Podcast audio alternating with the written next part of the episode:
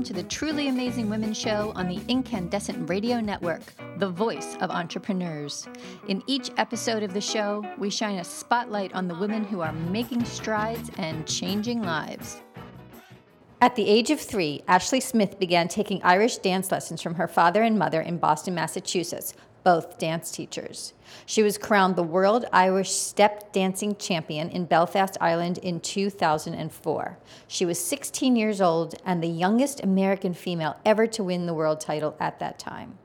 She went on to win two more world championship titles in 2005 and 2009. In addition, Ashley has won four All Ireland championships, the Great Britain championships, the Australian Nationals, and numerous North American regional titles. A top 30 female finalist on the hit TV show So You Think You Can Dance, Ashley was a featured dancer in the Oscar nominated film Silver Linings Playbook. So, we are here today to talk to this truly amazing dancer about her latest show, Rockin' Road to Dublin. I'm Hope Katz Gibbs. Welcome to Truly Amazing Women TV. So, Ashley, tell us, how did you get involved in Rockin' Road to Dublin? Well, I first got involved when Scott Doherty, the creator, uh, called me up about two or three years ago, and he had mentioned he had a great idea for this show. And we had actually danced together as kids, uh, grew up together. We're from the same region, New England region. And he just was like, I think you would be perfect for this. Uh, would you come out and try a workshop? So, yeah, just being his friend, he kind of, I guess, trusted me, which was amazing. And I love him for that. And now I'm here today, and I'm so excited for this phenomenon show. I'm so excited to be a part of it. It's amazing. So tell us about the show because it's a unique twist on Irish dance. It's got rock music, but there's also a storyline behind it. So tell us about what the show is all about so people will come visit. Yes, definitely. Well, it's definitely a show, an Irish dance show like no other. I've seen a lot of Irish dancing shows, I've been in a lot of different shows. Uh, but this show really involves everybody the band, the singers, the dancers, and we're all sort of working together on stage. So it's not just like the dancers are dancers, the singing are, the singers are singing. I interact a lot with Brett, the male vocalist, and Scott works with the female vocalists, and then Scott and I will work and dance together. Uh, the troupe dances with the band, so it's a lot of us sort of all together. And also, what's really different is the music. It's Irish meets rock and roll. So it's something that people have never heard before. It's a great twist. It's really fun. so, talk a little bit about your career. I mean, you started dancing when you were three, you won your first big title at 16. Have you always wanted to be a dancer? Yes, I definitely have always wanted to be a dancer. I've had multiple goals throughout my career. I started out wanting to I only had ever done Irish step dancing and I knew from a young age I wanted to be a world champion and it took a lot of work, a lot of dedication, a lot of sacrifices, missing birthday parties, etc. for, you know, practice and training in Ireland, etc but it was worth it. I achieved that goal and achieved it again and again, which was great. And now I'm actually continuing my career as a professional dancer, actor, singer. I'm living in New York and I would love to be on Broadway someday. So just trying to be versatile and know everything, share the love of performing. It's fantastic. So how did that work when you did you travel and live in Ireland while you were competing? Yes, actually, my parents uh, sent me to Ireland, and they were very good friends with this woman, Jacqueline Kennedy. And they would have me train over there. So I would go on summer vacation, I'd go on spring break from school. I really gave up a lot of time, Christmas break. And I'd go over, she would train with me. She would sort of give me the you know, the newer steps, the newer looks, tell me everything that was happening. And then I'd come back and my mom and dad would, who are my teachers, would tweak all of my steps and fix things. So between the three of them, I had the most amazing teachers ever. I had everything I needed. Fantastic. So, what have some of your biggest challenges have been? I think the biggest challenge for me was definitely when I was trying to win the world championships many years ago, I know I say many years ago, but I am actually older than I look. I was, it was a struggle for Americans to ever even sort of be noticed at the World Championships because Irish dancing is for Irish Irish people, cultural dancing, you know. And I would go overseas, and these girls from Ireland and England were incredible. And being from America, you wouldn't often get the first look, but people did see talent in me, and I was constantly for about many years, I would say at least seven or eight, I would get fifth and fourth and third and fifth and fourth. And I was always sort of bouncing around on the podium, but I could never win first place.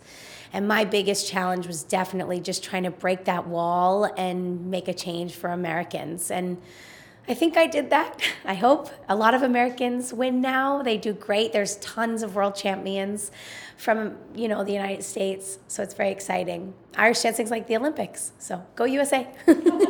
That's really fabulous. Yeah. So so your successes have been phenomenal. What does it feel like to finally get that first prize?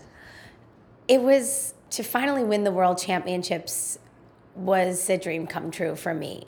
It's just I don't even know how to explain it. I still now when I talk about it I choke up a little cuz it's an honor and just to be able to have made a difference for other dancers I think is the most important thing cuz I see younger girls out there today that have a goal and have a dream and I just think that they they can do I know they can do it if they just don't give up on themselves. So having that success and being able to share that and pass it on is a great gift.